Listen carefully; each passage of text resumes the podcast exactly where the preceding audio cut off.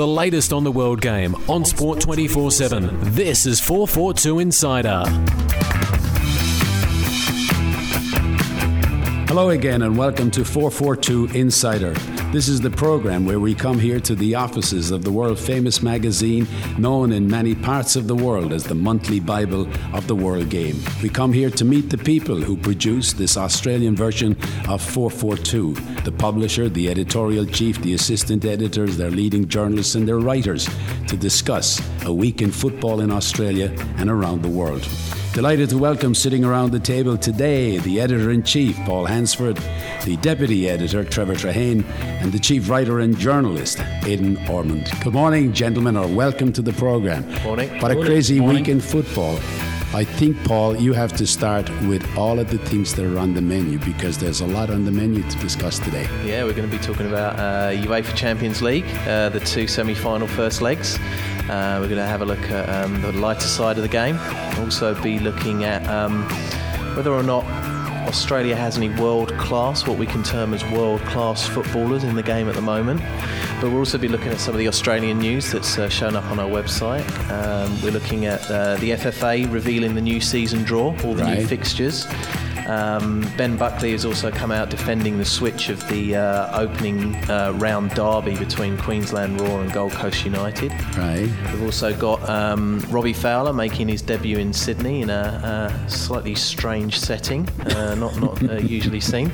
And also we've got uh, Scott Chipperfield putting uh, to bed some of the rumours that he w- might be returning to the A League by re-signing with FC Basel, uh, that famous herb club in Switzerland. Yeah, the the, the uh, stories, some of the stories are saying he's going to come, and other stories are saying he's not going to come. Okay, let, let's start with them with the, the uh, UEFA Champions League roundup. We saw we saw the two games. I, I have to admit that I said on the radio show that I thought the first game was very boring because Chelsea didn't come to uh, to play; they came to stop Barcelona from playing. Was I right? Yeah, I, I would say so. I, I, I'm not sure. It wasn't a game for the purists. I think obviously people were expecting Barcelona to come out and play their brand of football, and, and almost expecting Chelsea to kind of sit back and let them do it. But this is a team coached by Gus Hiddink, who we all know as a tactical mastermind from his time with Australia. And uh, I think the game played out exactly the way that if you knew the coaches and the teams, it would because Gus Hiddink is not going to let a team tactically overrun a side that he looks after. And, uh, you know, it wasn't one to watch uh, for the purists, but in the end, it, it, it happened the way I thought it would. Yeah, but what was strange, Paul, about that is that we all believed that Hiddink was an attacking uh, coach. Here, he saw, showed another side. Uh, well, some might argue with uh, with that um, assertion. If you look at the last 20 minutes against Italy, when they were down to 10 men and Australia could have gone for the jugular, uh, Yeah. you know. But you would have hoped that Chelsea, with the team, with the players that they have, might have gone on and, and tried to attack. I mean, Drogba had a fantastic chance saved by Valdés, uh, a couple of uh, a double save. Um, but yeah, I mean, tactically you know, they could have given some more, but it, it's what you expect from Chelsea in these kind of games at the moment. Trevor Trehane, the deputy editor, what, what was your uh, take on, on the game? Exactly what I uh, suspected Chelsea were going to do, and you can't really blame them, can you? And you look at the players. Barcelona have got those uh, three musketeers as they are up front: Henry, Eto'o, and Messi. If they're going to be coming at you at home, if you give them Right. any space or you don't kick them up in the air like Chelsea did, they're going to punish you. Yeah, and because it's a two-legged thing and they've got the advantage to take them back to Stamford Bridge and win there, you know, you can't blame Chelsea for what they did. It wasn't great to watch, but that's the way it goes. Aidan, were you surprised that they, they, they were playing like we saw Wimbledon play long ago, like a long ball from Peter Cech and they're kicking it over everything down to down to Drogba? No, it wasn't. I mean, it's all about the result. Um, and it just just goes to show you Hiddink's ability to change the way he wants to play. This is all about getting a result. Uh, and that's what they got. And, and I think it's also interesting that the best player on the park was an Englishman. I thought John Terry was, for me, the man of the match. Don't hear that very often. Um, and you don't, exactly, you don't often hear that in the in uh, UEFA Yeah. Champions League. I think he was the man of the match, and I think it just goes to show you in those situations you always want a, a strong English defender. I think, and I think it, we, it, was proved right. But look, they got exactly the result that they needed. They can now, and it's all about the result at this stage. I mean, you look at past European Champions League semis, and it's always been very tight in the first leg. You, you know you can you can lose it in that first leg. So um, um, right. I fancy them to go through. You think you think Chelsea? all three of you think Chelsea will, will make it? I think with Paul? Hiddink, I think with Hiddink they can go through. Yeah. It's really, really close to call. I, I still think they've definitely obviously got goals in them, and away goals are going to mean so much.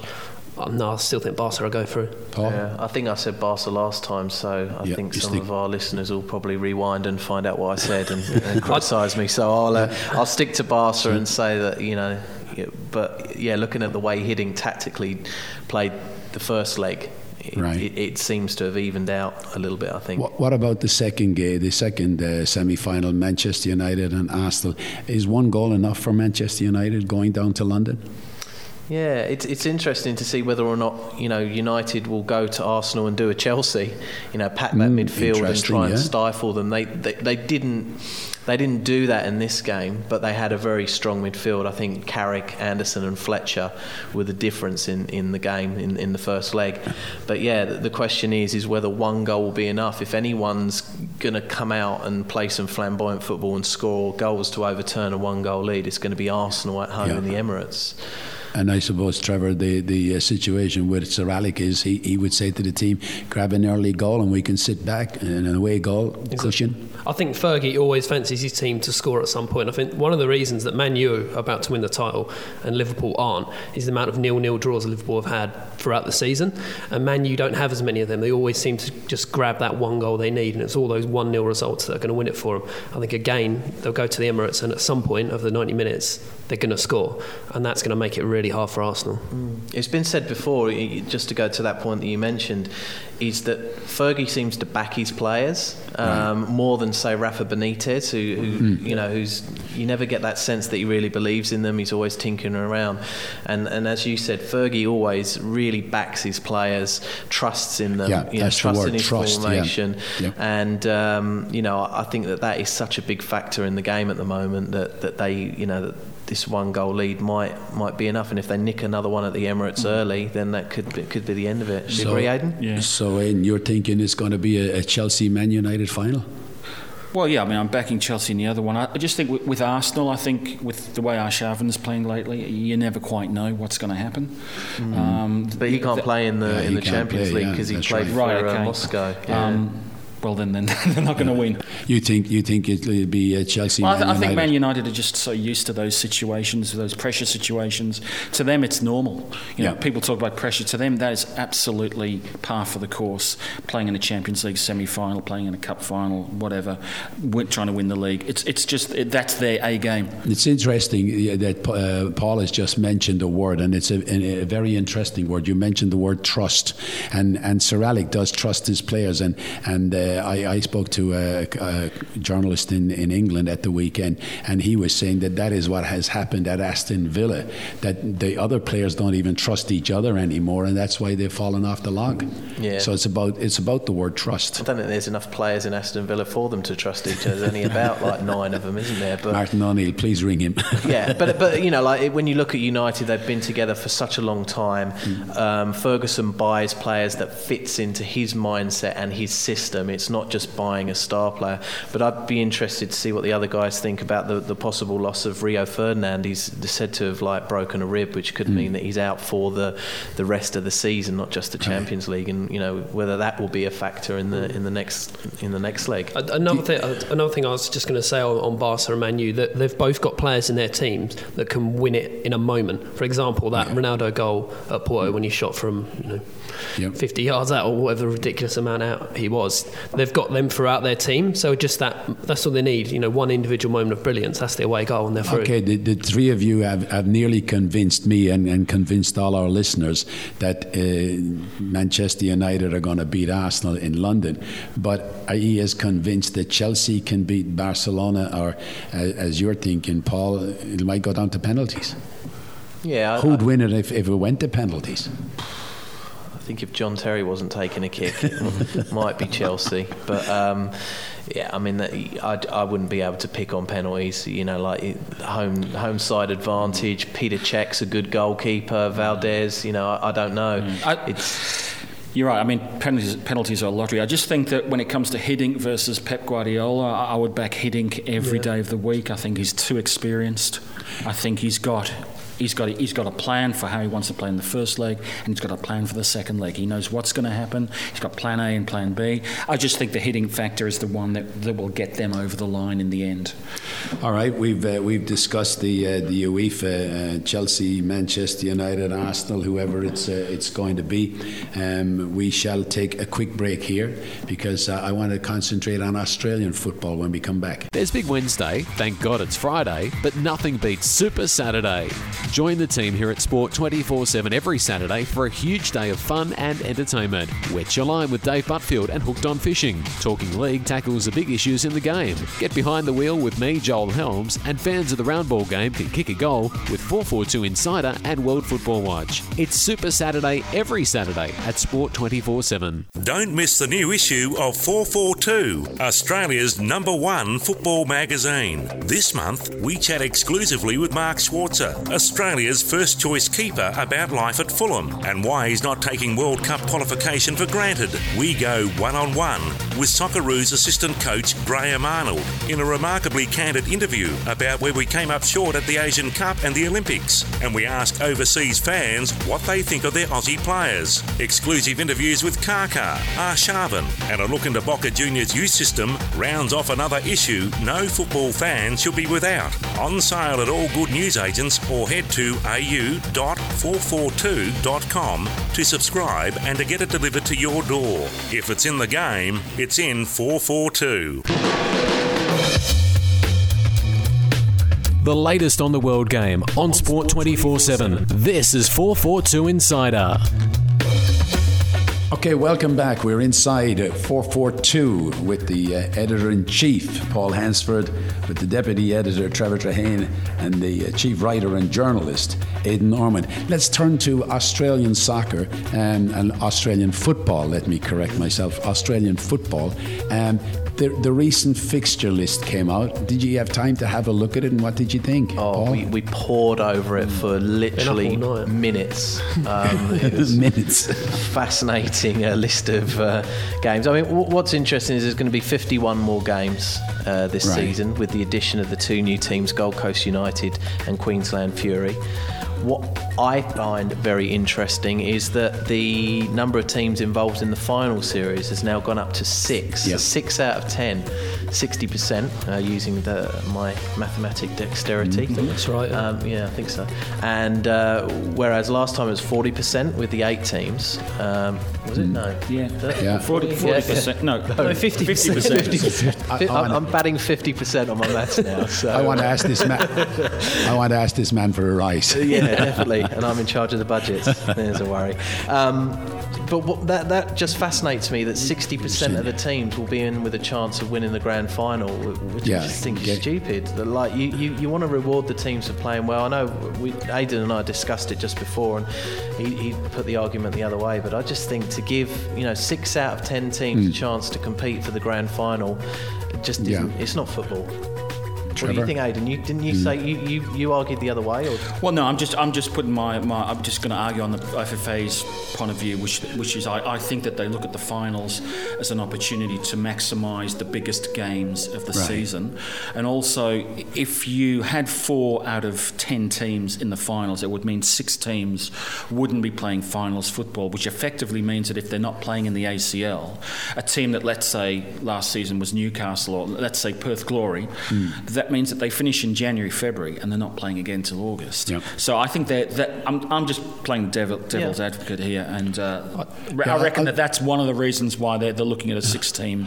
Um, but I'll, I'll, tell you what's interesting about it. It means that the the finals, uh, the semi-finals, and the grand final is going to be played at the end of March, and you you have to take into consideration the other codes, like you have AFL in uh, in Melbourne.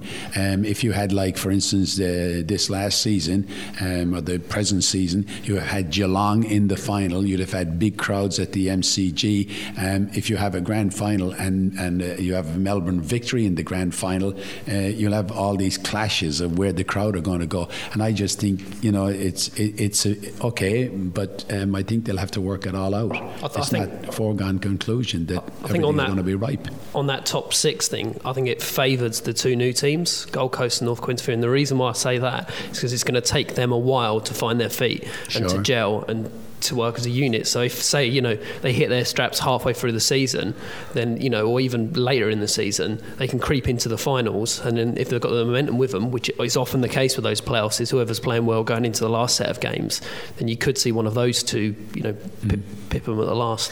I think also when when they're talking about expanding the A League the following season to 12, I think that they'll stick with the six team format. Uh, so I think they're looking at it from a point of view of expansion. For two more teams as well, because I, I wouldn't imagine they would then have an eight-team finals series, Right. which sort of harks back to a bizarre situation about nine or ten years ago when the, the old National League had a what was called a championship series, which um, uh, effectively ran like a small league, um, which had a lot of people scratching their heads as to saying, "Well, why is this going so long?" Yeah. What what about what about the derby and the switching of, of uh, the the game, for instance, with the, the, the Gold Coast team and the Brisbane team? Um, do you think there was something in that? Well, are we reading too th- much into it? I don't know. That one of the arguments is that they're looking to try and give uh, Brisbane Roar a kind of a bit of a payday, uh, you know, early Right. on in the season to try and help them. Um, ben Buckley's come out and said that he, he's had uh, some discussions with Clive Palmer, the uh, owner of uh, Gold Coast, Coast. who obviously wasn't happy about it being moved from his stadium. Um, they're hoping it'll be a sellout, although Brisbane haven't really had a history of um, selling out the stadium that they play in. I mean, obviously, it will be the kind of marquee game for them, Yeah. opening of the season, local derby. You'd hope that they'd uh, sell it out, but putting all their cards out really early if it you know if, if Brisbane only get like 25,000 or even 30,000 the 30,000 Hmm. crowd is great but um, if that's if that's going to be the high point of their season for the first game it can only Right. be downhill from then From there on, yeah. There's no way that they'll sell out Suncorp for Yeah. this game. You can't sell out 52,000 tickets for Brisbane Roar versus Gold Coast. It's just not going to happen. Um, You- you, you, and also, you might be surprised. The, the, the people on the Gold Coast are pretty passionate. Yeah, I, ju- I just don't think there's enough of them to go. I don't think they're going to bring 20,000 fans to the Suncorp. I just, I just can't see that. I, I, th- I think that switch suited Gold Coast United, and the reason is because you know there's certain games they're going to look for the season and go, well, that's going to sell out for us. And one of them was going to be their first game. Everyone's going to they're going to sell out for their first ever game. Another one they're going to sell out for their Queensland Roar one. So they've got two of their guaranteed sellouts on one fixture. So that was probably frustrating for them. So the switch now means that they're you know they're going to have a higher All right. Paul. Let, let me let me take an, an, another step, not just to that that, that derby, but the switch of, of the uh, Sydney game, for instance. Uh, you know, God is going to play at the SCG. Robbie Fowler. Yeah, yeah, that's uh, it's an interesting one that they've um, announced that the, the, the venue for that first game of, of Fury down Yeah. in Sydney with Robbie Fowler playing is going to be at the SCG. Why is that? um, I don't actually know. Does anyone know Probably why? Aidan There's does. a reason. It, there's a, an issue with the availability of the SFS on that particular weekend, Mm-hmm. um, and given that the last game on the SCG is an AFL game two weeks prior, they figure that well, if if the SFS Mm. wasn't available or it was it was compromised by a rugby league game, they could play it on that surface that would have two weeks free to prepare. And also, it's an iconic stadium. It's right next door to their home ground, and certainly much better than just taking to Parramatta Stadium. Um, and so, yeah, there's, there's an iconic status to that stadium, and I think the surface should be okay. That's the, one of the issues that I had with, with the whole with the quotes that came out from it as well. Um, Archie Fraser, um, guy in charge of the A League now, has come out and said, you know, the easy option would have been to move the clash to Parramatta. Which just seems really strange to me. If you're trying to build a fan base um, of Sydney FC fans, eastern suburbs, I understand that obviously there's a lot of Western Sydney football fans who don't Yeah. have a team to support, have to travel a long way to see Sydney. Sure. But but you're, you're trying to build a fan base and a loyalty. Why would you move a team all the way over there just for one game. You don't see Fulham go and play at West Ham. I know that we're a growing league, and, and But I, I think that was a throw. I mean, I did that interview, and, I, and he he's actually new in the job, and he's actually from Melbourne as well. Yeah. Um, and grew He's up in, Scottish. He's Scottish. He's actually from, used to play for Greenock Morton. That's right. In fact, our, our editor online, uh, I think, was a journalist at the time that he was playing for Greenock Morton. I'll even tell you a, a worse well, one. I'm told I- we're giants in Scottish football. When I trained, when I trained at Arsenal, he was in the under 16 team at Arsenal. Archie Fraser. yeah. Well, there you go. I, I trained at Arsenal with uh, under Don Howe and Terry Neill, and uh, he was over the fence uh, playing for uh, playing for the under he any good? 16. Yeah, he was a good player. Yeah. Well, he's, he's obviously an, an administrator now, but he's very new to the job. And I think that quote about Parramatta Stadium was probably somebody who didn't quite understand Sydney market. He's based in Melbourne. He's now come up to Sydney, obviously, and he, he's uh, spent time in Queensland. So I, I do think that that comment is probably from somebody who doesn't quite understand the Sydney market. I'm not batting for him. I'm just, no, I'm that's just fair enough. Yeah. speculating. Let's hope Robbie's fit for that game as well, because everyone's billing it Robbie Fowler at the cricket ground. If he's not there, then it's just those other guys that play for. I'll tell you what, North go to Queensland. Haf- uh, Harry's Cafe de Wheels if you want to see Robbie uh, uh, down at um, Sydney. If he's down there, you know the old pie shop. Yeah. Could probably, probably see him down in Woolloomooloo. Yeah, the, the funny thing is that Aidan, you, you and I uh, know a, li- a little bit about the uh, about the draw um, because we, we were there and, and we we heard them uh, talk about the draw. But um, the strange thing is they didn't have a, a complete answer to why the game was going to take place at the SCG. But my only worry walking away from that uh, press conference and the launch was, uh, and I'm, I don't think uh, the, all of you guys will think the same thing now.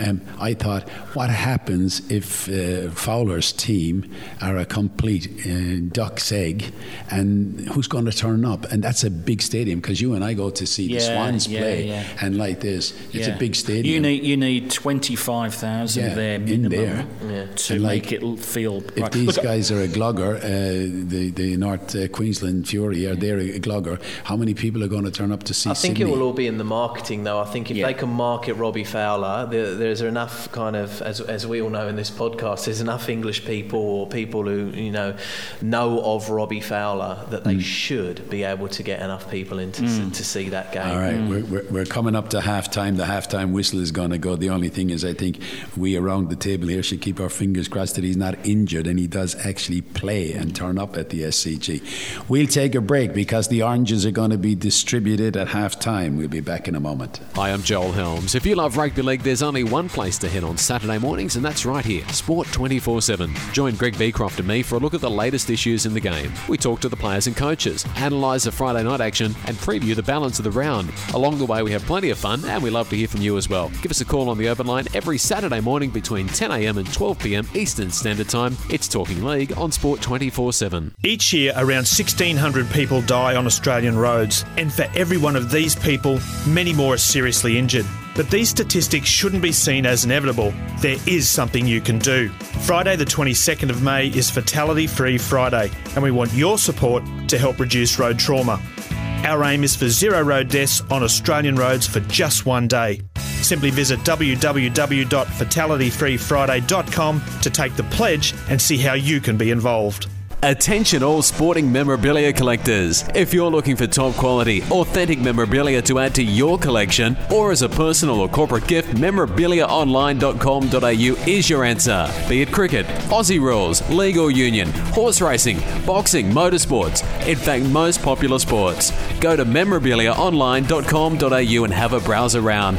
All products are guaranteed authentic with prices to suit all budgets. memorabiliaonline.com.au. The latest on the world game on Sport 24 7. This is 442 Insider.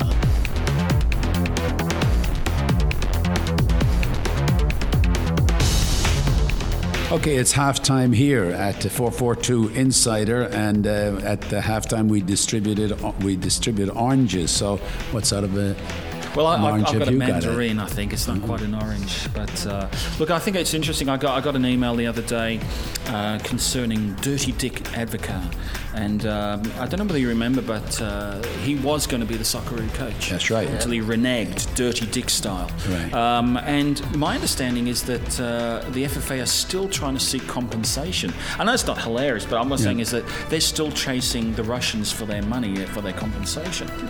Um, and the compensation is like three, four, five million dollars.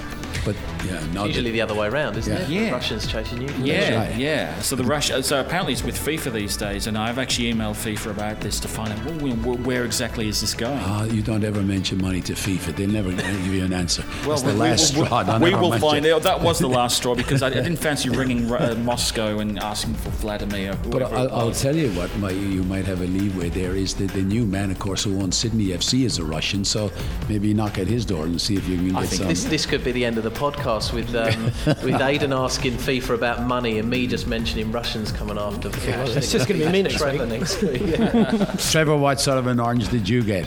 Ah, well, uh, an orange from Germany um, about Cottbus, who have refunded um, the cost of tickets for 600 fans who travelled some 380 miles to watch their team lose 4 0. So they um, let them have their money back. So we'd like to apologise for the pitiful performance which they displayed. But that's a really dangerous precedent Pre- to set. isn't it? exactly. It's one that I wouldn't mind, considering most of the teams I end up following. But I mean, Newcastle Jets would have liked that last season, wouldn't they? They would have. Gone out of business. Yeah, I think. can see someone going to Hartlepool or somewhere like that with 350 people and a dog and demand their money back. Yeah, yeah. What about you, Paul? Uh, well, my, I'm, I'm obsessed with the global financial crisis, as GFC. uh, anyone who knows me will, will attest to. And I've uh, read an interesting story from our uh, our colleague uh, Matt Hall, who writes for the Sun Yeah. Herald. He, he mentioned in one of his columns recently that. Um, uh, Nicky Butt is paying Michael Owen uh, petrol money uh, Right. for giving him a lift to training, which I thought was uh, quite a nice thing to do. You know, pulling up at the, the petrol Yeah. station and giving him the odd fiver. But uh, if you read into it a little bit further, it's uh, it's a helicopter lift to training. Michael Owen flies via helicopter from North Wales. You know, pops into Nicky Butt's mansion and uh, picks him up and takes him to training. So, It's a way to get the work he goes, he goes from North Wales to Cheshire because Nicky Butt lives in Cheshire Yeah. somewhere, and then he, and he- then on to Newcastle, and then drops him off in the afternoon just in time to pick up the kids. Probably. Does, you know. does Michael Owen fly it as well? I don't That's know. a I great image, I don't think his legs would fit. It- it's funny that to these, the these pedals, wouldn't it? Newcastle players wasn't Les Ferdinand flying his helicopter Yeah, as he had well? a pilot's Yeah. license. as Yeah, well. that's Well, right. maybe Les could do the, the, the ferrying for the players now. Well, he's out of work, isn't he? Sideline job. You wouldn't, you wouldn't offer Mark Viduka a lift. You wouldn't get off the ground, would you? You're bad, Paul. You're bad. You're bad. Um, the only thing I can add to it, and I don't know whether you caught up with the story of, um, you remember the uh, Cup semi-finals at uh, Wembley, um, and uh, the first semi-final there was all this talk about the bad surface and the bad ground, Yeah. and Arsene Wenger went off, and then uh, Sir Alex, uh, when he came out the next day, said he picked his team because he had heard from Sir Alex that the ground was so bad. Um, the news is that they fired the groundsman. wow. They fired uh, Walsh was his name, and they just got rid of him. It's pretty hard to, to, you know, it's pretty harsh. Didn't they have some kind of monster truck race on there, and they, Oh, they yeah. took all the turf up so so they could, uh, you know, and like Oh, so- concerts, boys' own. Is it like the, Andre the, su- there's no light coming into the ground because of the way it's do- being Yeah, built as it's well? a And that's not microclimate, his- isn't it? They call it. So, um, but yeah, it's it's pretty tough. All right, Yeah, half time. Half time is over. Your oranges are finished, fellas. Um, let's continue. And uh, an interesting uh, topic, and I'm sure a lot of uh, listeners right Australia would be interested. Which Australian players would be considered world class? Is that a difficult question to answer? Um, yes, we, I- for- I suppose the first question, Trevor, if you're going to answer, do we have world class players?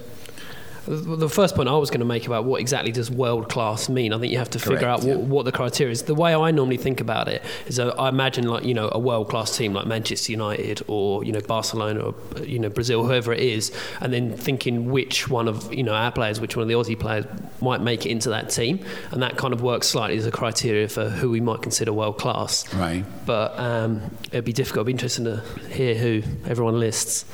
I think I you see. You're not going to. You're not going to go first. Well, um, if I, I don't want to uh, steal Paul's thunder because I know he agrees with this, but you know, the one player I think I might put forward currently on current form or in the last 12 months would be Mark Schwarzer. A lot of people would get, a lot of people might try and say Tim Cahill, but for me, I'm a massive Schwarzer fan, and um, Paul? Paul, would you agree with that? Yeah, th- thanks for that. My extensive notes are all out. Yeah, um, he's still. He's I, still I, I would say the two names that, that Trevor mentioned. You know, really Tim Cahill for what he, he does for Everton.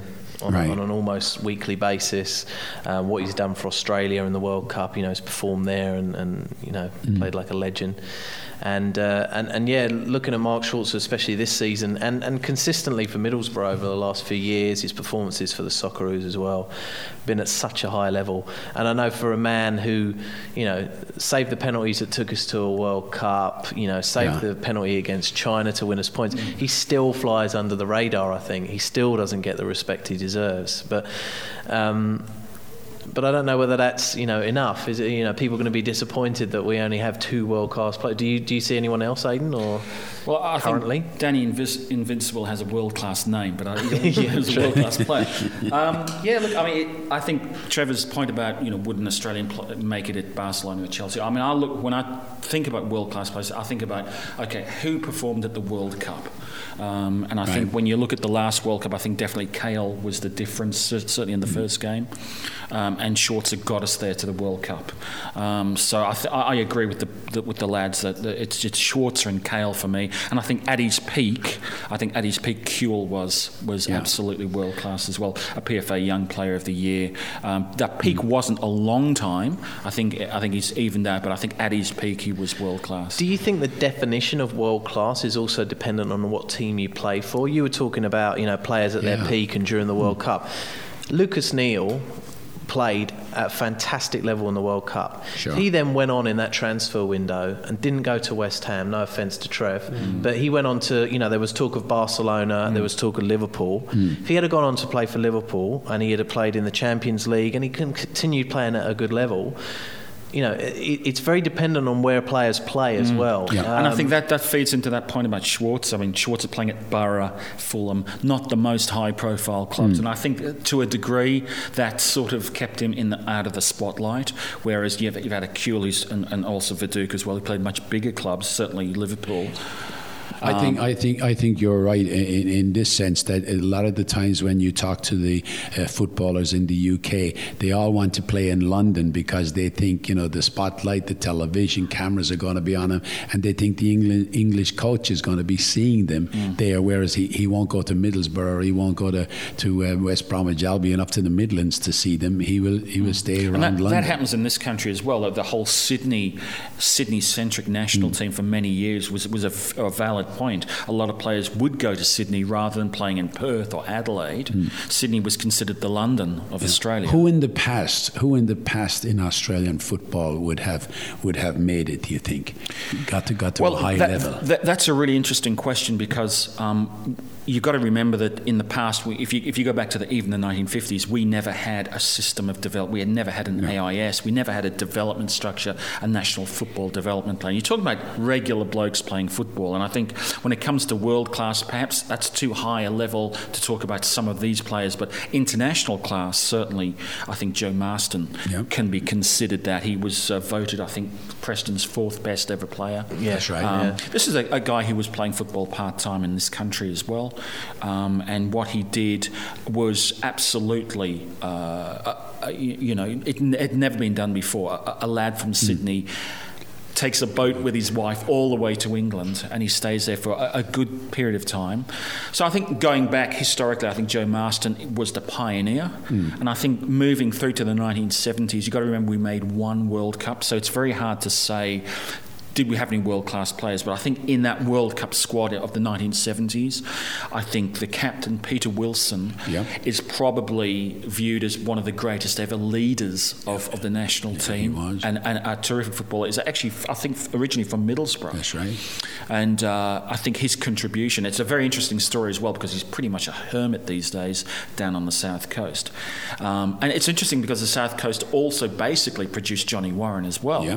And I think Johnny, at his peak, was an international class midfielder um, in the 1970s.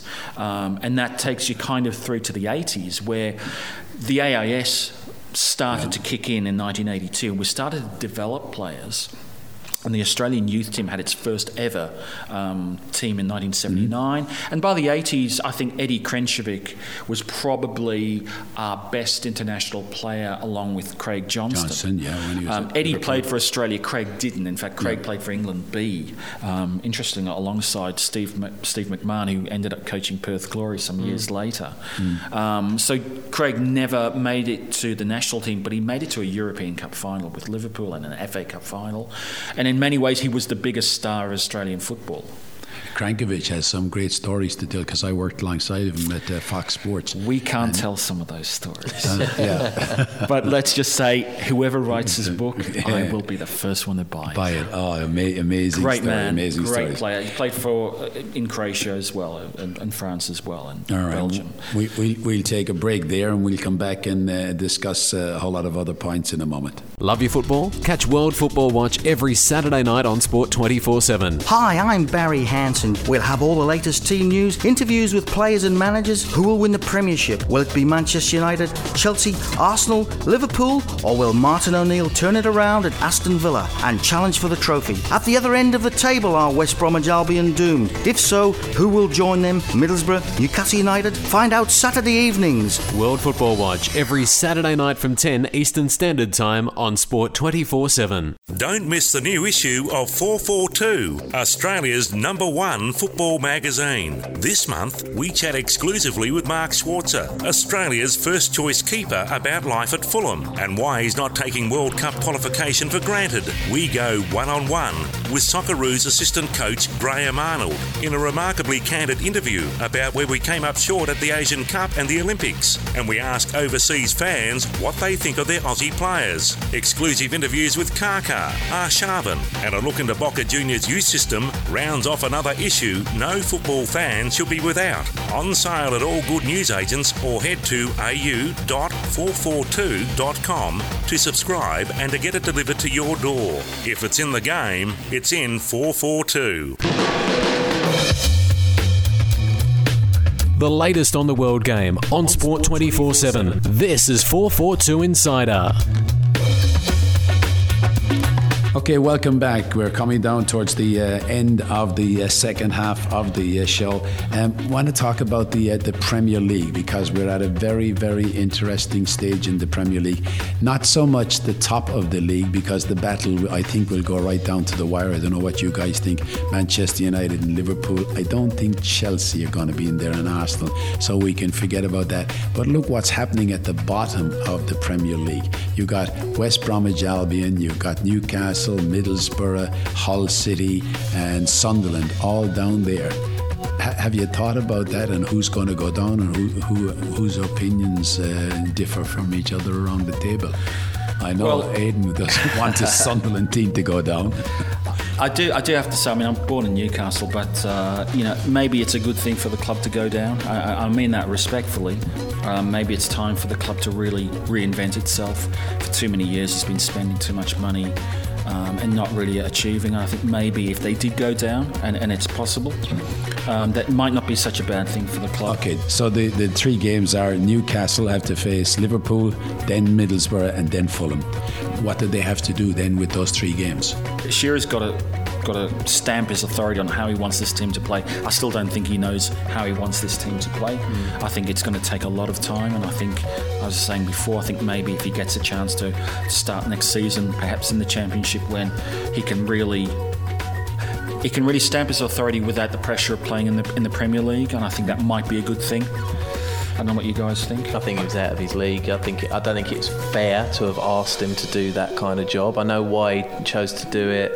Uh, the kind of messiah complex that they that they like to yeah, play on up there. Yeah. Um, but I think it's very unfair to ask a coach with no experience mm. to to come in with what six seven games left mm. and try and save them with the kind of pressure that there, there must be uh, I mean I know he's familiar with the players and uh, I, I think his relationship with Michael Owen doesn't help because I don't think Michael Owen is playing particularly well, but um, I think he's the first name on the team sheet.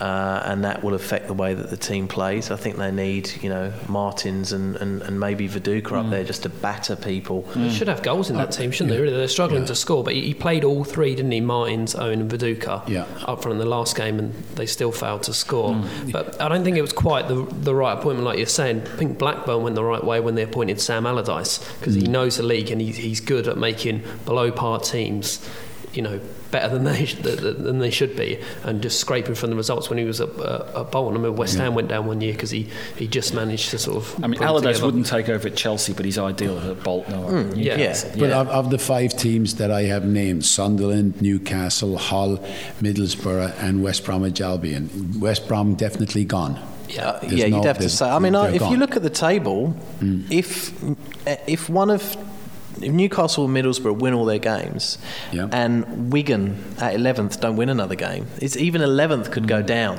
uh, at the moment. So it's it's going to come down to the last day. I think it's going to be one of those crazy uh, paste editing jobs on the on the Sunday where they jump back and forth, uh, you know, to goals going in, and I think teams will be safe and then they won't be safe. Mm. Um, I think Middlesbrough might be the wild card of the three in the bottom now who could get out.